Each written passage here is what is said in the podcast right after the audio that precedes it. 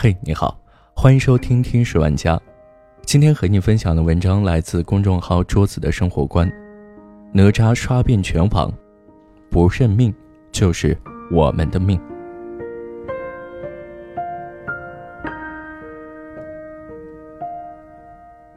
关于哪吒，你印象最深的场景是什么？在我印象中，最深刻的场景不是他闹东海、抽龙筋、痛打龙王三太子，而是四海龙王、水淹、陈塘关、乌云翻腾、浊浪滔天，逼哪吒挥剑自刎的时候，一边是父亲逼他去死，一边是龙王要他拿出自己的命。而那个时候的哪吒只有七岁，那是他人生最恐惧的时候，没有一个人站在他身边，他寒心而悲愤。但是即使再害怕、再恐惧，哪吒依然选择做一个英雄，自己独自扛下这一切。我们那一代人，许多孩子都被哪吒的割肉还母、拆骨还父看哭了。为什么会这样？在父母的打击教育中，我们对他们是爱恨交织的，而他们对你有恩，又不能恨自己的父母，所以一心就只想把自己的肉体还给他们，从此两不相欠。这是对父权的反抗，也是叛逆期孩子内心最强烈的一团火焰。但是如果只是这样的哪吒，未免格局太小了一点。对父权的反抗只能说明你还是一个没有长大的孩子。而这一次的哪吒之魔童降世完全变了，他反抗的是整个成年人的世界。哪吒一经推出就刷遍了整个网络，它是国产电影的神作，获得了国漫史无前例的超高评价。我看完这部电影的心情久久不能平复，这是值得二刷三刷的好作品。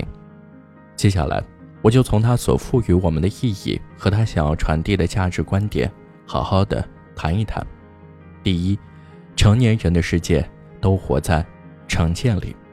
哪吒的出生就注定了他不是一个普通人，而他投胎的家庭是陈塘关总兵李靖家里。怀胎三年，终于产下一个肉球。这个肉球刚一出生，就闹得所有来看热闹的人仰马翻。哪吒想和当地的小孩一起玩，小孩对他没有偏见，可是小孩的父母却骂他是一个妖怪。哪吒去抓妖怪，想要替天行道，可是他们却诬陷所有的坏事都是哪吒干的。在沙滩上，他们不分青红皂白的就把木棒全部打在他的身上。你和别人不一样，你太优秀，太另类。成年人的世界就会给你身上堆积无数的偏见和诋毁。人心中的成见是一座大山，任你怎么努力都休想搬动。孙杨拿下无数金牌，因你太优秀，霍顿在五年之内不断诋毁他，甚至拒绝和他合影。看到年纪轻轻就做出一番事业的人，人们总是评价你，不是家里有钱就是有关系。这个世界是充满偏见的，对于和自己不一样的东西，首先想的不是欣赏，而是攻击。就像很多人不认同这个小哪吒的形象，和我们脑海中天真可爱的哪吒形象相比，这一版显得更暗黑。但这恰恰是导演从一百多个形象中选出来的最丑的一个。他就是要让大众因角色外形欠佳而对这个哪吒抱有偏见，再通过影片的精彩剧情展现了魔童哪吒独有的魅力，让观众们打破自己曾经竖起的偏见。如果所有的人都喜欢你，你该普通的像什么样？第二，成年人的世界不要轻易认命。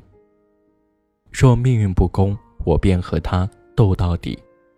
这句台词是我从哪吒嘴里听到最震撼的话。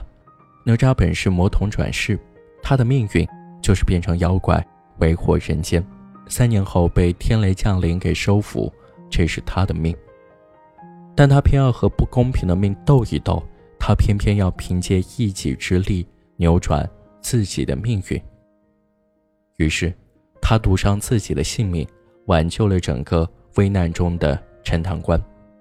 生而为魔，那又怎么样？什么是命？什么是天生注定。如果你问我，人能否改变自己的命运？我也不晓得，但我晓得，不认命，就是哪吒的命。我一直相信命运，但我不认命，也见过太多不认命的人。我们拿着并不好的剧本，却也想凭借自己的能力去换取不一样的命运。但是有太多的成年人早就选择了认命。我家里就是这样，再怎么混也拼不过别人。我只是一个打工的，情商智商就那样，太复杂太难的事情就算了吧。我们谨小慎微的活着，耗尽了热血和热情，变成了一个木讷保守，不断劝自己放弃的成年人。可是人这一生只有一次，干嘛活得那么怂？第三，我们一生都在寻求和父母的和解。电影最大的泪点集中在两对父子之间，哪吒和李靖，敖丙和龙王。他为了保全哪吒周全，把他关在家里。他为了让哪吒躲过天劫，去天庭求元始天尊。可这一切在哪吒看来是父爱的缺失，父亲从来没有陪伴过自己。而龙王一心复仇，把最好的东西给了敖丙，龙珠，自己身上最硬的鳞片，同时也给了他振兴龙族的艰难重任。敖丙不单纯是他的儿子，更是魏晋事业的继承者。这两位父亲多像我们生活中的大部分父亲，他们永远威严，永远做着看似最正确的事情，打着为你好的旗号，却忽略了孩子的想法。亲子之间最好的状态，不是你强塞给我多少，而是我们一起共同经历了多少。那些从小就缺乏父母关爱的孩子，在成年之后其实一直在寻找父母的替代品，他们这一生想要的也不过就是父母的认同。但这不会决定我们一生。一个人真正的长大，是认识到父母的局限性，是冲破原生家庭的束缚，寻找自己真正的方向。就像哪吒最终不让父亲替自己遭受天劫，而敖丙最终也抛下了父亲强加给他的重任，重新拾回自己的善。这是他们真正的成长，是他们对一件事情有了自己独立的判断，遵从自己的内心，而不是听从父母的安排。我们终将和自己的父母和解，我们也终将慢慢长大。之前看哪吒的那个白衣翩翩少年，再也不会对当初的桥段无法释怀了。哪吒长大了，我们也长大了。